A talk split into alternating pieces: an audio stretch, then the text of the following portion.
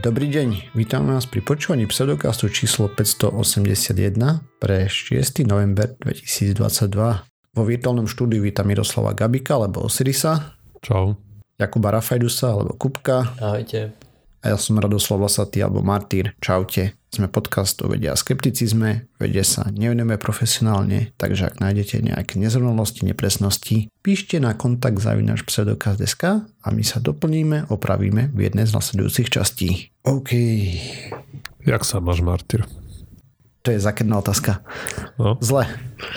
Boli ma hlava v kuse v poslednej dobe zas, takže neviem. Asi umieram. Teda naisto umieram, neviem ako rýchlo. Ale nie.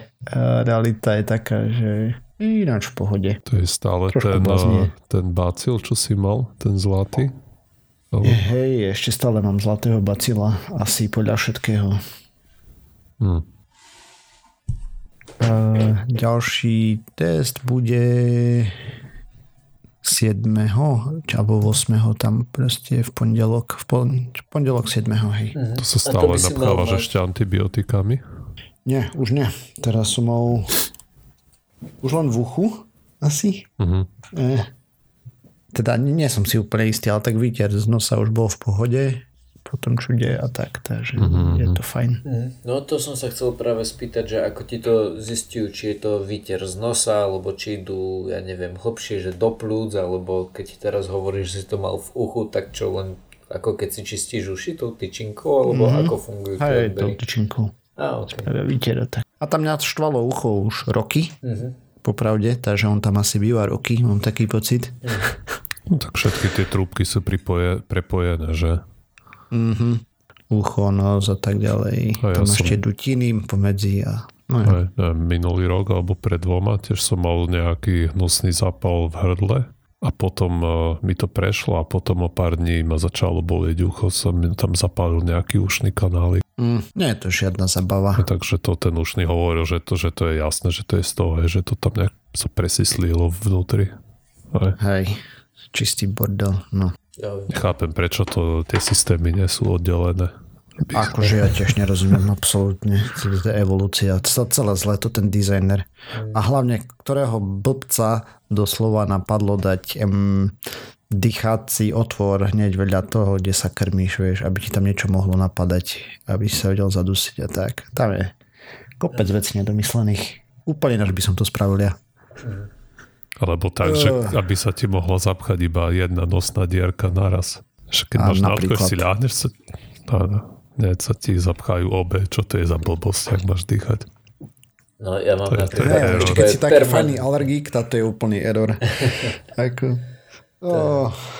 Hovoriac o alergikoch, a my máme novú mačku, alebo teda kocúra. No, a gratulujem. rozmýšľam, lebo odkedy Kde je to... fotka?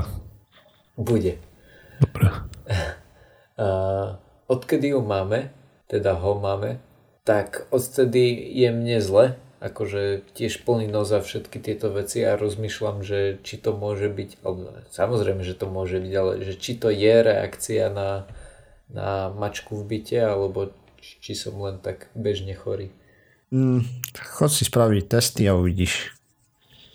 Ako veľmi sa toto v čase môže vyvíjať? Lebo ja si pamätám, že keď som bol mladší, tak mi robili tie testy, keď ti to poškrabu na predlaktie a mm-hmm. že mhm. tam som nebol alergicky prakticky na nič. Rozhodne teda nie na mačky, to by som si bol pamätal. A, a aká je šanca, že sa toto počas života zmení?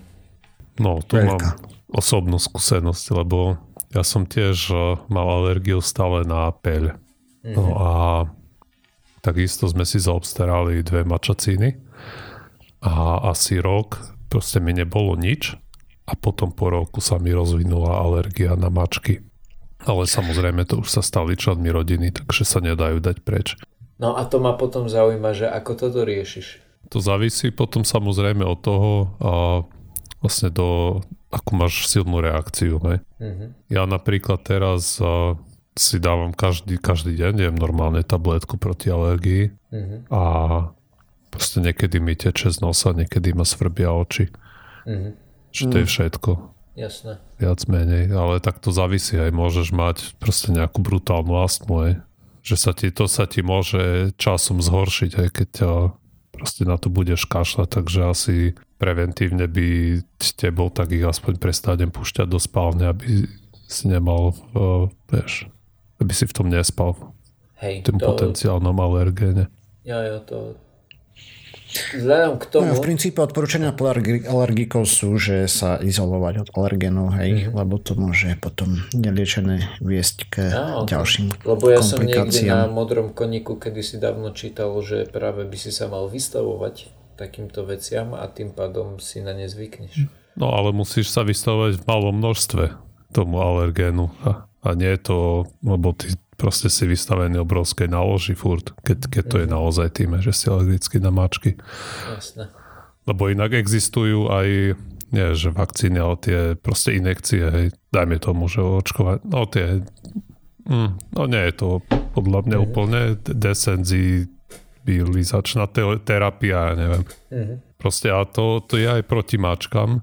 Som si zistoval čo a ako ale tam musíš dochádzať aj na tie injekcie neviem koľko mesiacov, ale tam operujú s tým, že mimo toho tomu alergénu nie si vystavený, čiže dostáš no, malé jasne. dávky dlhšie, asi telo na to navykne. Ale hmm. keď ako ja som doma s mačkami, tak to nemá žiaden zmysel, hej, že ja dostanem tam malú dávku a prídem tu na tu mám zase konskú dávku. Hej. No, Čiže tie injekcie to je skôr pre napríklad pre veterinárov hej, a takých, že, hmm. čo musia prichádzať s tým zvieraťom do styku furt, ale nemajú ho doma tie somariny, čo ti dávajú, sa volajú vakcíny, hej. Hm, a, tak, okay. Peľové vakcíny a podobne sú. A, alebo teda v poslednej dobe mám poväčšinou pod jazyk a podobné zabavky. Aj, som aj ja dostal na doma. Hej, tak moja obľúbená rakovina je ambrozia, hej, takže e, to potom pár dní nevidím plus minus, lebo som jeden z tých ča- šťastlivcov, ktorému tá mutácia, čo mala v 2020, reaguje s hej, očami, teda no, so sliznicou oku. Mm-hmm. Takže jej radosť. Mm. To je 2020, 2020 myslím, že to bola tá mutácia. Tá, to, to je, je normálne, že tá rastlina nejakým spôsobom zmutovala a... Mm-hmm. A z jedného čas ľudí začala mať wow. problémy s ňou. Zaujímavé. A ja som vyhral Čierneho Petra v tomto mm. prípade. Hej no, toto tak, taký život. Ináč, ja viem, že nemáte radi, keď tu spomínam politiku, ale toto mi nedá, lebo to šťastí i aj môj pracovný obor IT a tak, ale postrihli ste, že bol v úvodzovkách hackerský útok. Aj. V slovenskom parlamente. Oh, Poslanec opravoval vypadnutý káblik, ne? Niečo Hej, také pozapájal zlé káble a odpalil celý parlament. A vieš, že niečo podobné sa stalo mne ešte veľa rokov dozadu.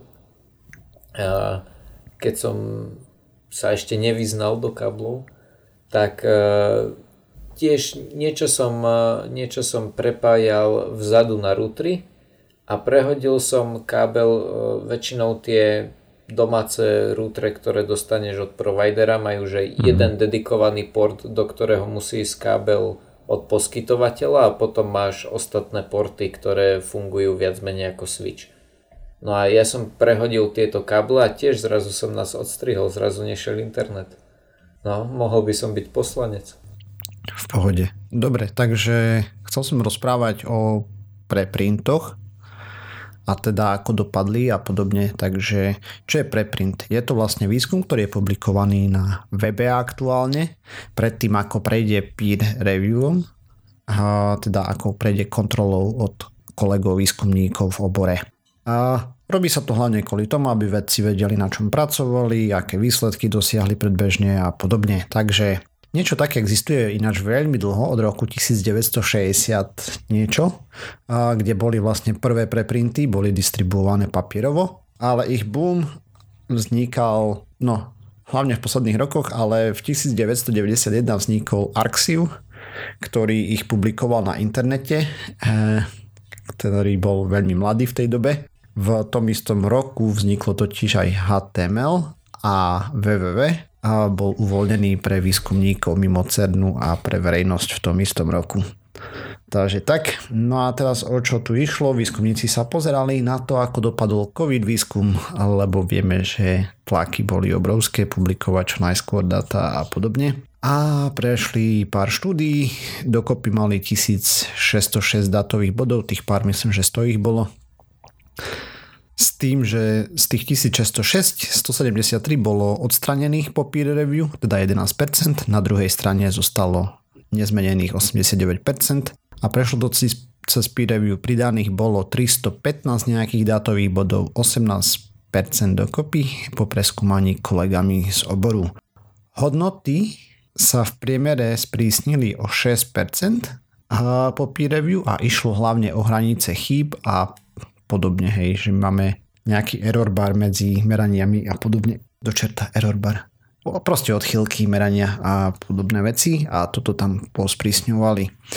Zmeny v skutočných odhadoch boli štatisticky nevýznamné.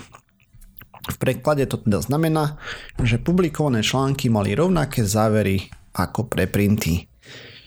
A čo je super, lebo v princípe 100% zhoda tam bola.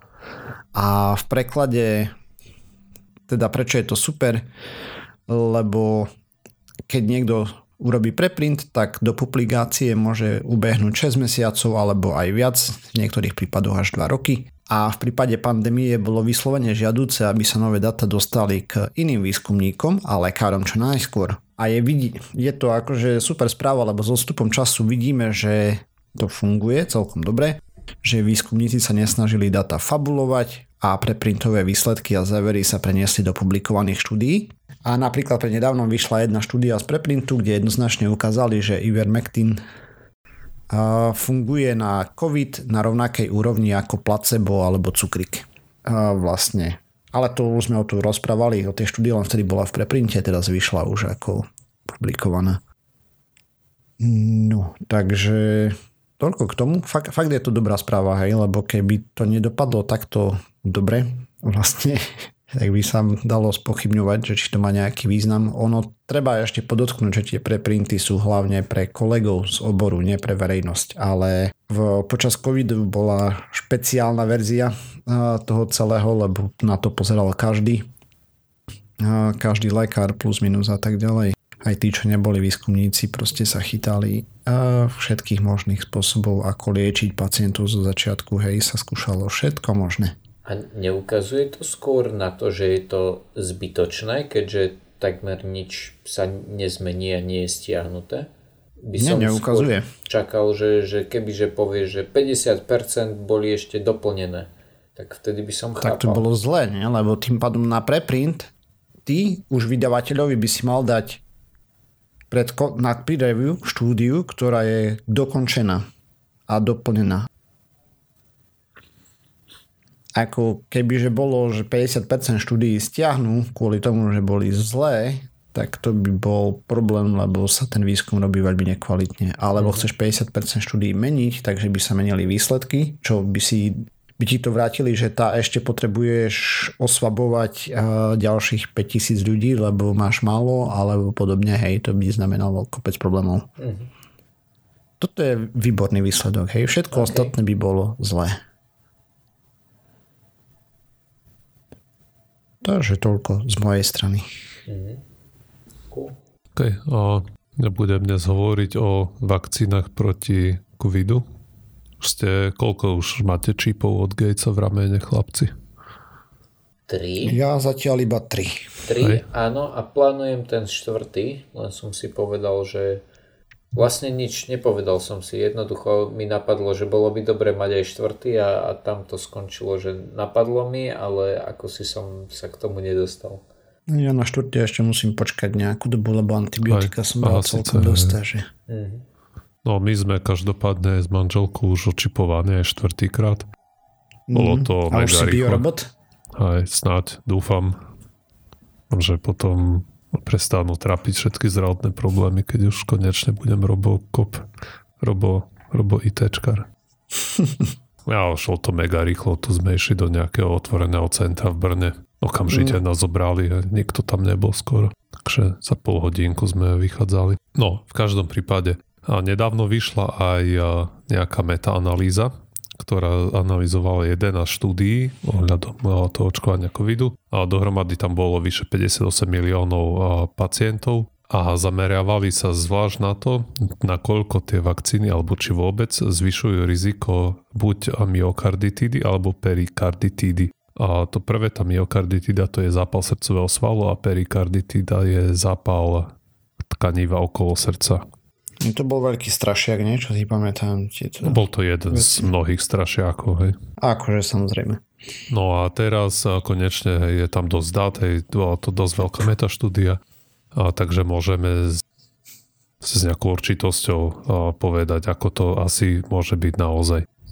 Takže ukazuje sa, že to riziko pri myokarditide bolo štatisticky významne vyššie, ale pri perikarditide to neplatí. A teraz to môže byť tu, buď to, že to očkovanie nemá žiaden vplyv alebo zanedbateľný na ten vznik perikarditidy, ale môže to byť aj tým, že niektoré z tých štúdí alebo z tých z výsledkov, ktoré, na ktoré sa zameriavali, tak možno tej perikarditide sa toľko nevenovali. Riziko bolo zvýšené najmä pri skupine mladých mužov alebo kohorte mladých mužov, čím sa rozumejú roky od 12 do 29. A to riziko bolo dvojnásobné. Hej, ale samozrejme tu treba dodať to, že je toto relatívne riziko, nie absolútne. A to už sme tu rozoberali veľakrát, na to si, že na to si treba dať pozor, lebo samozrejme dvojnásobne to môže znieť hrozivo, ale keď to išlo z 0,1% na 0,2%, tak je to stále jedno. No a ako to, ako to bolo v tomto prípade? A, a ešte takto to riziko bolo zvýšené iba pri mRNA vakcínach a najviac po druhej dávke. Mm-hmm. No a teraz e, nejaké čísla, aj keď e, či som sa spravidla snažím vyhýbať, ale teraz e, ich musíme nejaké povedať. Čiže ak by sme podali milión druhých dávok tej mRNA COVID-19 vakcíny, hej, čiže napríklad neviem, Pfizer a Moderna, a tie najrizikovejšie skupine, to sú teda muži od 12 do 29 rokov, predišli by sme tým 11 tisíc e, prípadom ochorenia covidom, 560 tým e, hospitalizáciám, 138 pobytom na jednotke intenzívnej starostlivosti a 6 smrtiam. Hej? Čiže tým, tomuto by sme predišli a na druhej strane môžeme očakávať 39 eh, až 47 tých eh, prípadov myokarditídy mm. po tejto druhej dávke. No a teraz ešte dôležité je to, že viac ako 90% myokarditídy sa proste dá bez uh, akýchkoľvek trvalejších následkov vyliečiť relatívne asi jednoducho. To znamená, že ak uh, proste podáme tých milión uh, dávok, druhých dávok mRNA vakcíny tejto najrizikovejšej skupine, tak predideme šiestim smrťam a spôsobíme menej ako 4 prípady tej myokarditidy, ktorá bude mať nejaké dlhotrvajúce alebo dlhšie následky alebo nejaké vážnejšie následky napríklad. A vo, no. vo všetkých ostatných skupinách tie výsledky sú proste oveľa, oveľa dramatickejšie, kde o, tam zachránime stovky životov na každý jeden prípad tej myokarditidy a, a to aj keď rátame tie o, jednoduché tie prípady, aj ktoré sa vyliečia. Uh-huh.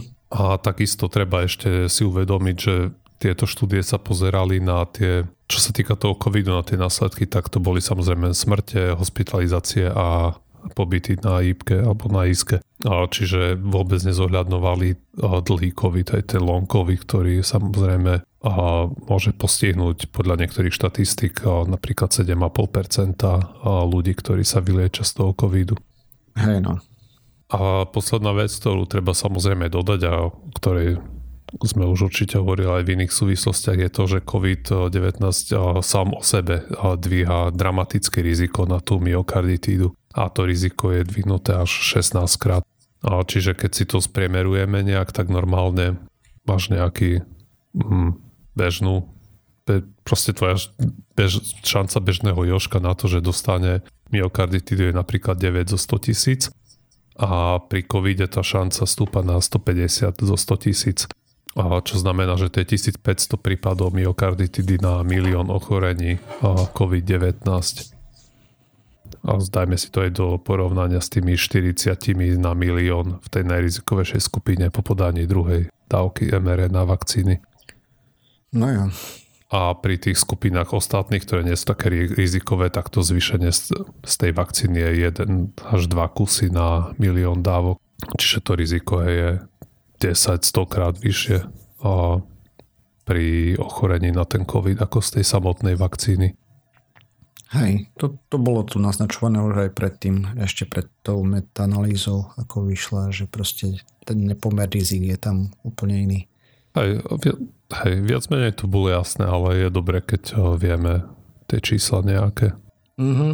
Ničomu to nenaškodilo, len treba aj teraz, keď to človek niekde uvidí v novinkách, hej, že je zdvojnásobné riziko, tak to treba proste dať do nejakých súvislostí a to by mala byť úloha tých novinárov, ktorí o tom píšu, aby to vedeli dobre vysvetliť čitateľom, že dvojnásobné riziko vôbec nemusí byť také dramatické, ako by sa to zdalo. Že možno by bolo oveľa lepšie to reportovať nejak tak, aby ste, že koľko tých dávok vakcíny sa musí podať, aby ochorelo na to myokarditu niekoľko ľudí. Že keď povie, že to dostane 40 ľudí z milióna a z toho 36 sa vylieči bez úplne čohokoľvek, tak Myslím, že to je oveľa predstaviteľnejšie, ako sa oháňa nejakými 0,03% a tak. Mm.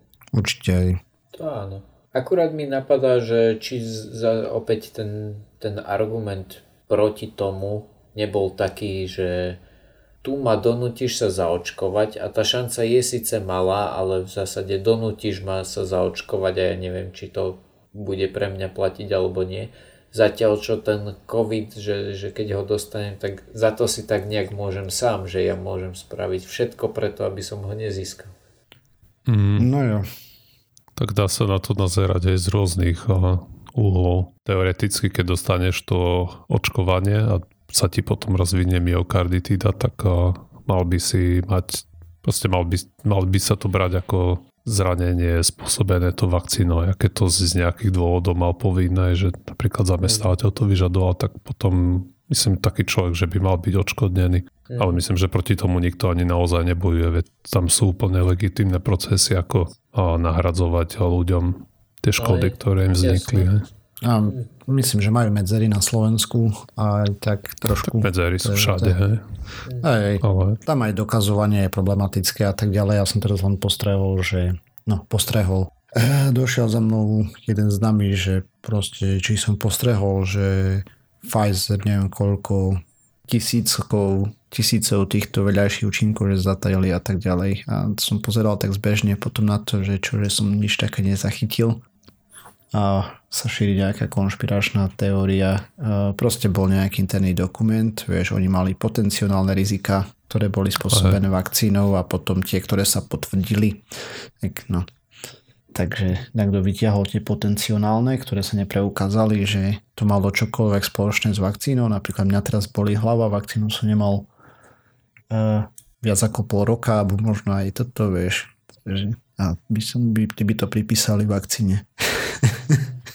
Ako no, tak samozrejme povedať sa dá čokoľvek, ale tam je nejaký proste dokazovanie na súde týchto vecí nasleduje už nejaké precedencie, lebo proste no, týmto to sa rieši desiatky 100, alebo 100 rokov aj napríklad. Takže tam sú nejaké už... Zabehnuté procesy. Proste sú tam nejaké prípady, najmä teda z Ameriky, že aké dôkazy v akom bode procesu sú pripustiteľné a aký výskum za tým musí byť, aby to proste si mohol predložiť na tom súde. Je to neuveriteľne komplikované. A ja on hovorím, že proste takéto blúdy sa ďalšie zača- začali šíriť po internetoch a už to niektorí, ktorí eh, konzumujú alternatívny obsah, eh, samozrejme berú aj s navijakom. Aj, ako je to, ale napríklad teraz v tomto konkrétnom prípade si myslím, že tie, dajme tomu establishment, že keď s tým príde, že si dostal myokarditidu týždeň alebo 3 dny po podaní tej druhej vakcíny, tak eh, s prihľadnutím na tú metaanalýzu si, aspoň by som si myslel, že ti priznajú nejaké odškodné. Mm, no jo. Zvlášť, keď je za tým takáto relatívne, aspoň mne to príde ako relatívne robustná a metaanalýza, čo nie je jednotlivá štúdia, čo by bolo veľa asi menej indikatívne. Mm-hmm. Tak, tak. Dobre. No. A, a moja prvá štúdia je z Brazílie a tiež sa tak nejak e, tiež bude zapadať do toho dnešného vzorca, že už sme to vedeli, ale je fajn vedieť to lepšie. A, teda výskumníci sa pozerali na to, akým spôsobom dokážeme ovplyvniť budúcu kriminalitu u terejších detí. Mm. A pozreli sa do minulosti a, a to takým spôsobom, že a to takým spôsobom, že pred 7 e, rokmi e, robili s asi 2000 deťmi rozhovory, kde sa ich... Ne, nechcem povedať, že, že im dali dotazníky, pretože sa oni priamo s nimi rozprávali a, a tam teda zisťovali o nich nejaké veci a teraz o 7 rokov neskôr spravili taký follow-up, že ako sa im darí a vedie a opäť spravili nejaké rozhovory. No a z týchto dát potom určili, že akým spôsobom rôzne faktory vplývajú na možnosť ďalšej kriminality. No z tých 2000 e, detí bolo, myslím, e, akože usvedčených z nejakého e, kriminálneho činu asi 80. Čo mi prišlo, že na to, že je to Brazília, veľkomesto a, a tak ďalej všetko, tak mi to neprišlo až tak veľa. Napriek tomu to percento je asi, by som si typol, že pôvodne, e, pôvodne že rozhodne vyššie ako, ako napríklad e, v našich pomeroch. Ale teda neviem, že aké je to percento v našich pomeroch, takže sa k tomu e, neviem veľmi ako, nemám veľmi ako vyjadriť. Každopádne, z týchto všetkých faktorov, na ktoré sa oni pozerali, bol jediný externe ovplyvniteľný a, a to chudoba. Hej, to znamená, že boli tam e, rôzne ovplyvniteľné, neovplyvniteľné faktory, ako napríklad to, že e, či matka toho dieťaťa bola v čase pôrodu ešte len e, tínedžerka, alebo či mala nejaké diagnózy, prípadne či to dieťa malo e, zlú, či malo zlé výsledky v škole, alebo či jeho matka pila alkohol počas e, tehotenstva, alebo či napríklad e, to dieťa chodilo do školy, nechodilo do školy a tak ďalej. No a zistili, že jediný takýto externe ovplyvniteľný faktor bola chudoba. Podľa nejakej matematickej analýzy, ktorý, ktorú e, vedci urobili, zistili, že až 22% týchto prípadov by sa dalo vyriešiť, ak by títo mladí ľudia nežili v rodinách, ktoré trpia chudobou. Mm. S tým, Nič že... prekvapivé. Jo, presne tak. Nič prekvapivé. S tým, že čo ma prekvapilo, keď sa pozriem na tie rôzne e, faktory, ktoré to ovplyvňujú, tak e, jediné dva, ktoré sú risk reducing, to znamená, že ktoré e, znižujú redukujú riziko. Áno, redukujú to riziko, sú to, že buď bolo to dieťa narodené predčasne, čo mi príde ako taký dosť e, zvláštny faktor na to, že, že ako jediný e, je naozaj že viac naľavo od tej čiary, že, že z, zvyšuje alebo redukuje. A potom druhý, že, že či, či, bol, uh, že či bolo to dieťa obeťou šikany, ale to je naozaj, to sú veľmi malé uh, rozdiely, hej, že, že ak, keď si predstavíte tú nulovú os, tak je to naozaj, že kúsok doľava, zatiaľ čo Napríklad tá chudoba je, že veľmi ďaleko napravo. Alebo napríklad hneď druhá vec pod tou chudobou je, že či to dieťa šikanovalo nejaké iné dieťa. Mhm, proste. Akože Či to bol nič... malý terorista, hej? Jo, no také dačo. Nič nové. A napríklad, uh, dobre, prvé tri veci, ktoré zvyšovali tento risk, boli prvé chudoba, druhé to, že toto dieťa e, šikanovalo iné deti a tretie bolo, že e, prestal chodiť do školy alebo že ho vyhodili zo školy. Proste ne, nemal školskú dochádzku. Čo sú... no, vyhadzovať deti zo školy je ináč úplný fail, hej, akože to je, to najhoršie, čo sa dá spraviť, má dieťa problém a ty mu ešte priložíš tým, že ho vyhodíš z kolektívu. No, ale no, vieme, som, že aj také sa deje. Jo, som si napríklad istý, že, že učitelia, ktorí majú e, v triede niekoho, kto im kazí vyučovací proces, by sa vedeli k tomuto vyjadriť nejakým spôsobom. Ale hej, to, to nie je uh, téma mojej témy. Oho. No a téma mojej druhej témy bude kre- kreativita a marihuana. Neviem, či mi to robia internety na schvál, ale mám pocit, že v poslednej dobe častokrát mám témy o drogách. A slubujem, že to nerobím na schvál. že možno jasne, si... Jasne, jasne, vieme tam už, aký je vyhľadávací profil u teba. No pre, presne toto, presne toto mi napadlo, že či náhodou uh, si Google o mne niečo takto nemyslí a teraz to už bude už sa budem iba špirálovať do toho, že to bude viac a viac a viac, že ja vlastne už neuvidím nič iné na, na internete. No každopádne, že v škole nám hovorili, že drogy na kreativitu nepomáhajú. A naproti tomu reggae umelci hovorili, že áno. Tak e, čo si myslíte vy? O, že otázka je, že či pomáhajú na kreativitu. Že, no pokiaľ e, ja viem, pokiaľ si spomínam dobre, tak tí umelci majú pocit, že im to pomáha, ale as, uh, myslím, že tam je nejaký koncenzus v tom, že lepšie by aj hrali na tie nástroje alebo tvorili, ak by boli čistí. Balíme, môžeme ísť domov. Celá moja zvyšná téma bola zhrnutá v dvoch vetách. Každopádne. No, tak nejaké podrobnosti. Dobre. Uh, obe tieto štúdie sú relatívne malé, aj keď nie úplne z tých najmenších. Tá jedna mala 191 účastníkov a tá druhá tiež mala 100 niečo, 170 alebo tak nejak. No. Uh, títo účastníci sú zo štátu Washington, kde pred nejakým časom zlegalizovali užívanie marihuany. No a títo boli rozdelení do dvoch skupín. Prvá mala a, test, ktorý robili, urobiť najviac 15 minút po použití drogy. Druhá mala test urobiť, ak neužívala viac ako 12 hodín. Hej? To znamená, že, že chceli tam jednoznačne rozlíšiť, že kto bol pod vplyvom a kto rozhodne nebol pod vplyvom. No, Účastníci mali najskôr popísať, že či sa cítili šťastní a potom mali splniť úlohu, ktorá mala za úlohu určiť, že nakoľko sú kreatívni. A táto úloha sa mi naozaj páči. Uh, údajne je to veľmi, alebo teda nie, že veľmi, ale údajne je to bežná prax. Hej, keď chceš zisťovať kreativitu, takže nie je to niečo, čo si teraz výskumníci vycúcali z prsta, ale že je to akože používaný, používaný test.